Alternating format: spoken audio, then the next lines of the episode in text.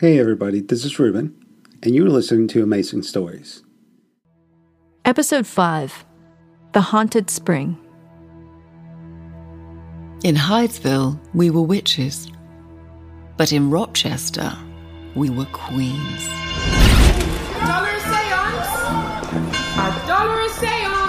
We had a line around the block of crusaders from far and wide, visitors to the shrine. I'd remind our visitors to keep it down. A seance isn't proceeding. However, when women suddenly start making money, especially more money than men, obstacles develop, scrutiny unfolds, and the questions become endless. Does Miss Adelaide Granger claim to handle the bookkeeping for the Fox sisters? She does. So she would affirm that a seance parlor, whatever the fuck that is, constitutes a business. We provide a service, Mr. Tweed. As you know, women are meant to serve. We would never dream of engaging in such masculine pursuits as busyness. Nevertheless, profits are being made. Is profiteering against the law? It is if New York determines there's an avoidance of taxes. I doubt New York would get very far taxing the dead. It's not the dead we're speaking of, Miss Granger, though speaking to the dead seems to be a bit of a grift for you. Another entanglement was the United Council of Religion.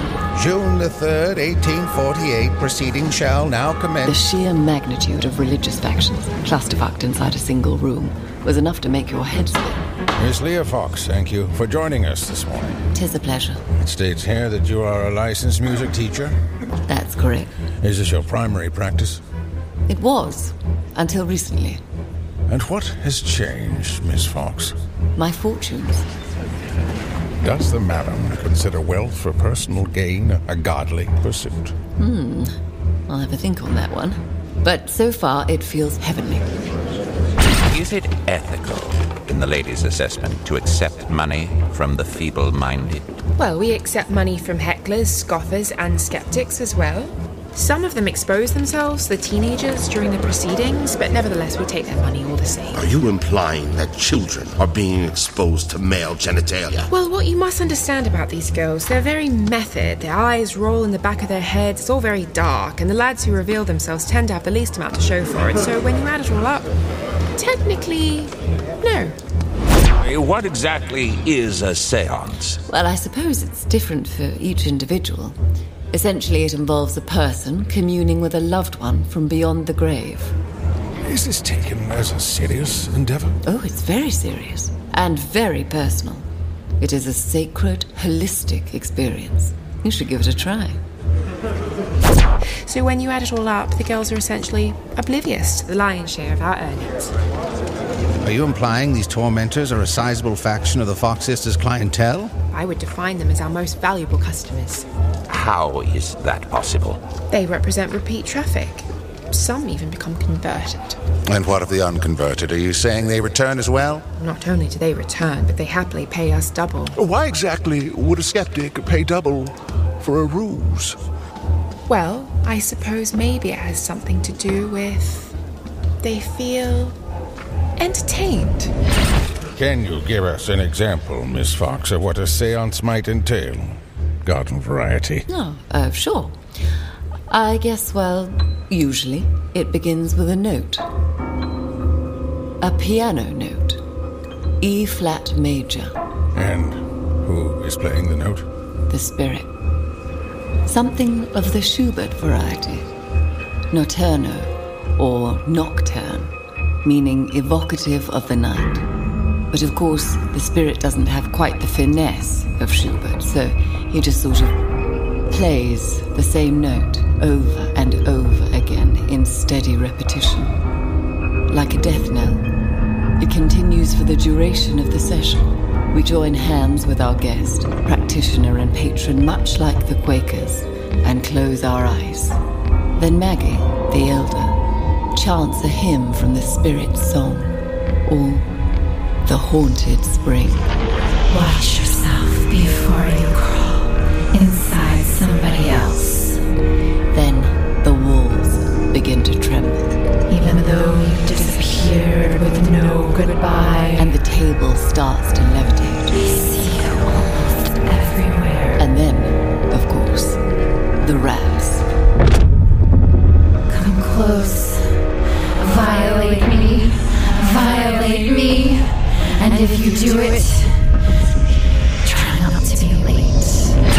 There seems to be a sexual nature to these seances, Mrs. Granger. I'd say it's more of the hypnotic nature that enchants the lads to the ladies.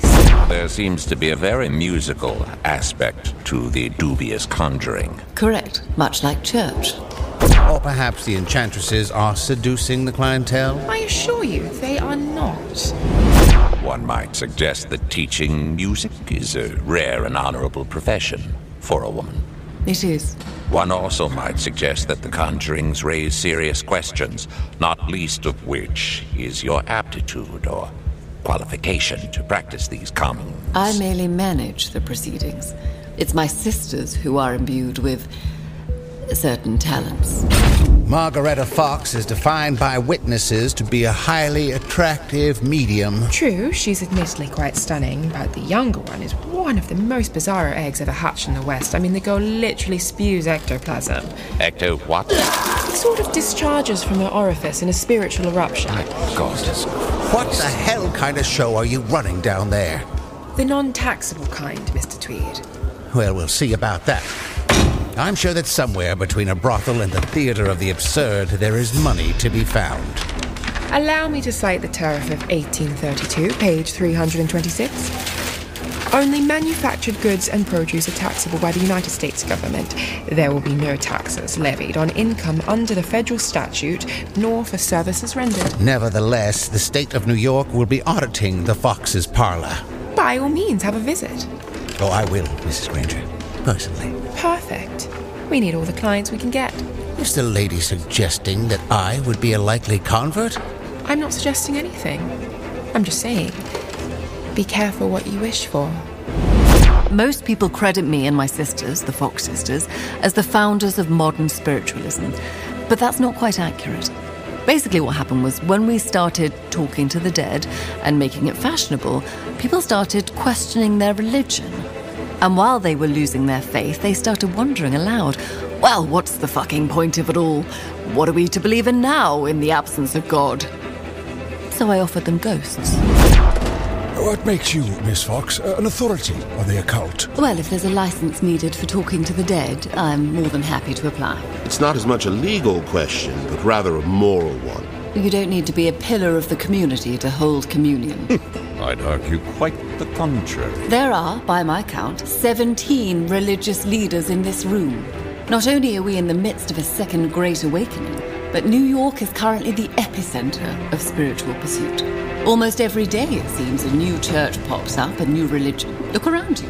The Mormons, the Shakers, the Methodists, and Millerites all sprouting up in just the past few years. The list is endless. You're not equating yourselves as a religious The entity. list is endless. The Quakers alone have over six different factions. Now, wait a minute. the Friends of this or the Society of that, the Hicksites, Stop. Beanites, Wilburites. Why not just say the Quakerites and call it a day? Hold on. I mean, I just get dizzy thinking about it. Miss Fox! So if you want to talk about the moral calculus of fortunes, I'll be damned if I'm the only one in this room making some serious fucking coin. Fox! Disrespect. All I'm saying is, why is everyone so threatened by three little girls in a shanty? Surely there's room for all of us in Rochester. There's room for interpretations of the Bible, but that's not what you're doing in the shanty. I read the Bible every day, and believing in God is not mutually exclusive to believing in spirits. It most certainly is, Miss Fox. The notion that there are abandoned souls walking among us in purgatory would be a nightmarish scenario of epic implications. Yet the Bible speaks of sinning and starvation, hell and torture. Are these any less nightmarish topics? The Bible enlightens us to maxims love, sacrifice, and forgiveness, the simple foundations of humanity. I'd argue that newer books embody those ideals better than the Bible. Newer books. In contemporary literature, ghosts are widely accepted as part of life. You are aware those are books of fiction. And what of Noah's Ark or the parting of the Red Sea? Are those not events of fiction? You're one step away from blasphemy. Have you, in your lifetime, ever witnessed such a supernatural occurrence? Oh, you can't be serious. There's a are parables, Miss Fox. But they no longer speak to our generation. They don't encapsulate the rapidly changing landscape of the West.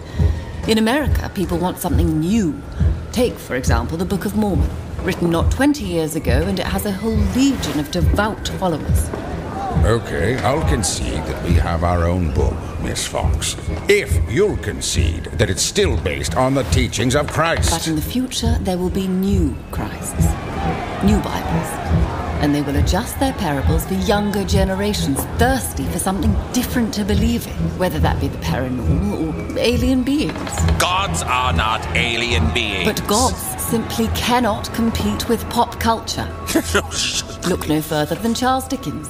His recent novel involves ghosts of Christmas past, present, and future, and it's captivated the zeitgeist. It's a children's tale, Miss Fox, hardly comparable to scripture. Have you read it to your children? Well, yes, of course. And what do your children think when you recite tales of the dead to them on Christmas Eve? They think it's a fantastic yarn. But do they not also get just a teensy bit giddy at the notion of ghosts? Uh, Miss Fox, children's minds are impressionable. Eventually they mature, they comprehend. Yes, agreed. They dispense of foolish notions such as ghouls and goblins. Only to replace them with mystical afterworlds adorned with clouds and golden gifts. I'm gates. not going to sit here and listen to a gypsy charlatan ridicule the teachings of Christ. No one asked you to. Simply put, you are a fraud and hustler. I am a Christian, same as you. Are you honestly comparing the Bible to a Christmas fable? I'm saying the Bible is uninspiring in its depiction of baby Jesus. People are more interested in ghosts. Sacrilegious Order! The Bible is the most influential and definitive account of the Nativity. And yet, year after year, we celebrate Yuletide with gifts and games and family gatherings around pine trees in living rooms all across Western civilization. So? So I ask you this which book better embodies the universally accepted depiction of Christmas? The Bible or Dickens? That is the single most offensive thing I've ever heard. Well, then you better buckle up, boy. Because we are on the eve of war. North, south, black, white, men and women killing each other for a piece of the American dream. And if you can't handle a couple of harmless little ladies etching out a living on a street corner, you better get your balls out of the trenches. You don't have the stomach for it. Hey there. This is Troian Bellisario, and I'm so incredibly excited to tell you about my new scripted fiction podcast, Ad Lucem. I created and wrote this show alongside my good friend Josh Close, and I also play Phil, a highly skilled technician who works for a fictional pioneering tech company, Ad Lucem OI. Our story begins as the company prepares to roll out a game changing new update to their corporeal augmented reality assistant, or Kara for short. Kara with Presence ups the sensory experience. Users will not only hear and see their Karas, but also feel her company in the room. But once unleashed on the general public, what other nefarious uses could people find for Presence? Ad Lucem is a grounded sci fi thrill ride you won't want to miss, starring Chris Pine, Olivia Wilde, and me, alongside Fiona Shaw, Clancy Brown, and many more. Follow Ad Lucem on Spotify, Apple Podcasts, or wherever you're listening now to be among the first to listen. The world is pretty strange, isn't it? Yeah, a lot stranger than you might think. Are we talking cryptids, ghosts, UFOs, that sort of thing? Oh, hell yeah. Only every week on Bigfoot Collectors Club. Hi, I'm Michael McMillian. I'm Bryce Johnson. And I'm Riley Bray. Each week on the Bigfoot Collectors Club podcast, we talk to amazing guests about their personal paranormal history and share stories of high strangeness. Sasquatch. Check. Aliens. Obviously. Dogman. I mean, let's not get carried away. Sometimes we chat with actors and comedians about weird stuff they've experienced, like How Did This Get Made's Paul Scheer. Other times we talk to experts about the realm of the unknown, like Monster Quest producer Doug Hajicek. We also do deep dives into topics like Roswell, Men in Black, even the abominable snowman. So check out new episodes of Bigfoot Collectors Club every Wednesday on Wood Elf Media or wherever you get your podcasts. Your reality may depend on it.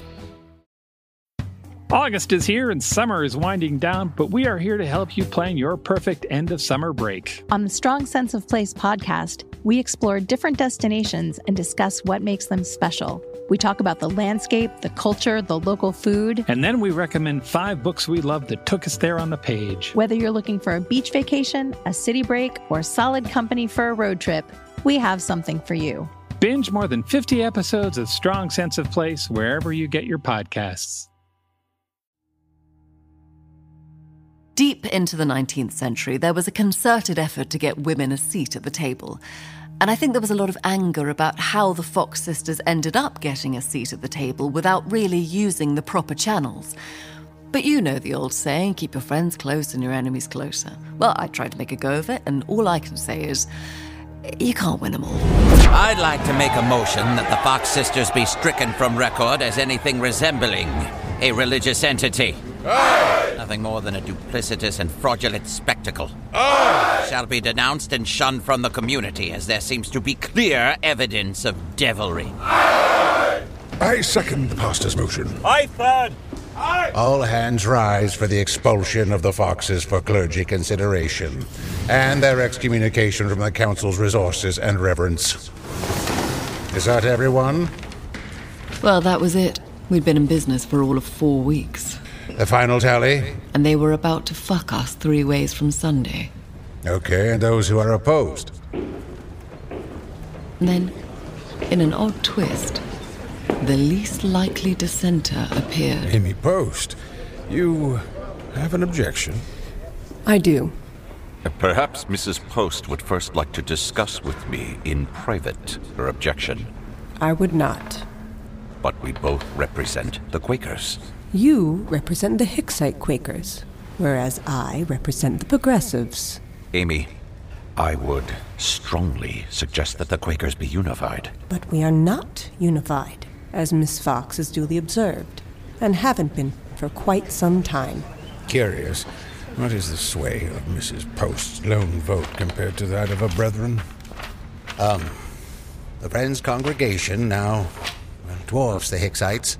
In fact, over the past two years, their coalition has expanded so rapidly that they've surpassed all five other Quaker factions combined. The Progressives have pledged our support for abolitionists, women's suffrage, and other social reforms. Simply put, we're inclusive of non Quakers, whereas the Hicksites are only in it for the Hicksites. And what is the lady's objection? The same. If we're not inclusive to new ideas, even ideas that scare us, we will most certainly suffer the same dwindling numbers as the Quakers. Is it Christian to denounce something that we do not understand? You don't honestly believe that what the Foxes are doing is Christian. I believe that they believe in what they're doing. Wholeheartedly. I didn't see it before. Now I do. More to the point, so does half of Rochester. If we deny these people a seat at our table, we're denying half of Rochester their beliefs. But, Amy. Now, I'm not saying we confer upon them any special seal of approval. They're not a political organization. They certainly shouldn't be going to Seneca Falls or anything like that. But they have every right to exist, and every right to be left alone. What they do is not comparable to God's vision of earth and heaven. Who's God? Who's heaven? By my count, there are 17 shepherds in this room, with 17 distinct interpretations of gods, guidebooks, and immortality. So let's just be perfectly honest about it. We can't all be right. Saved by the bell. For the moment, anyway. But the red tape would continue.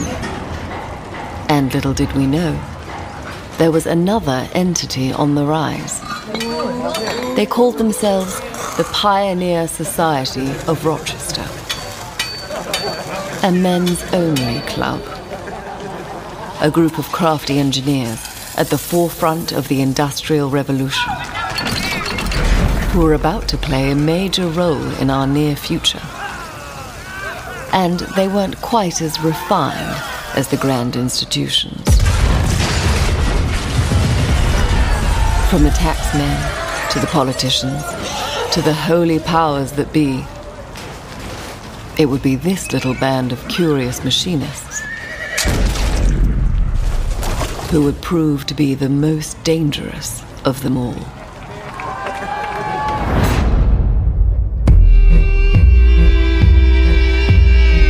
This is The Foxes of Hydesville, starring Carey Mulligan, McKenna Grace, Christina Brucato, and Phoebe Tonkin.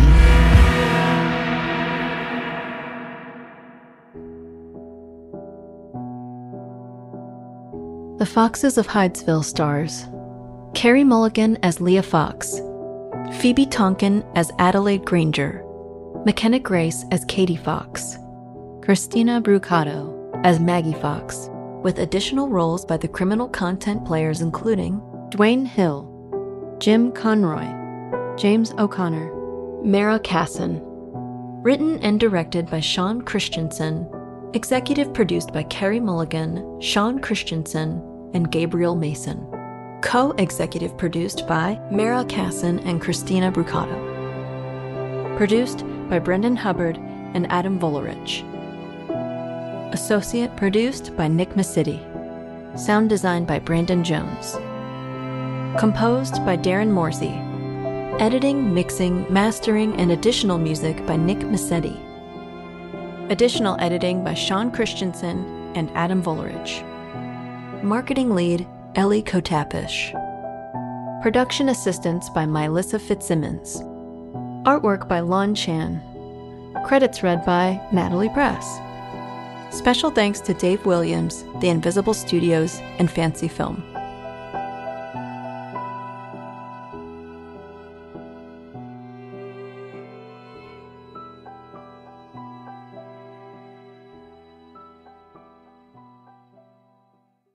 Thank you for listening, and don't forget to join us tomorrow for yet another amazing story.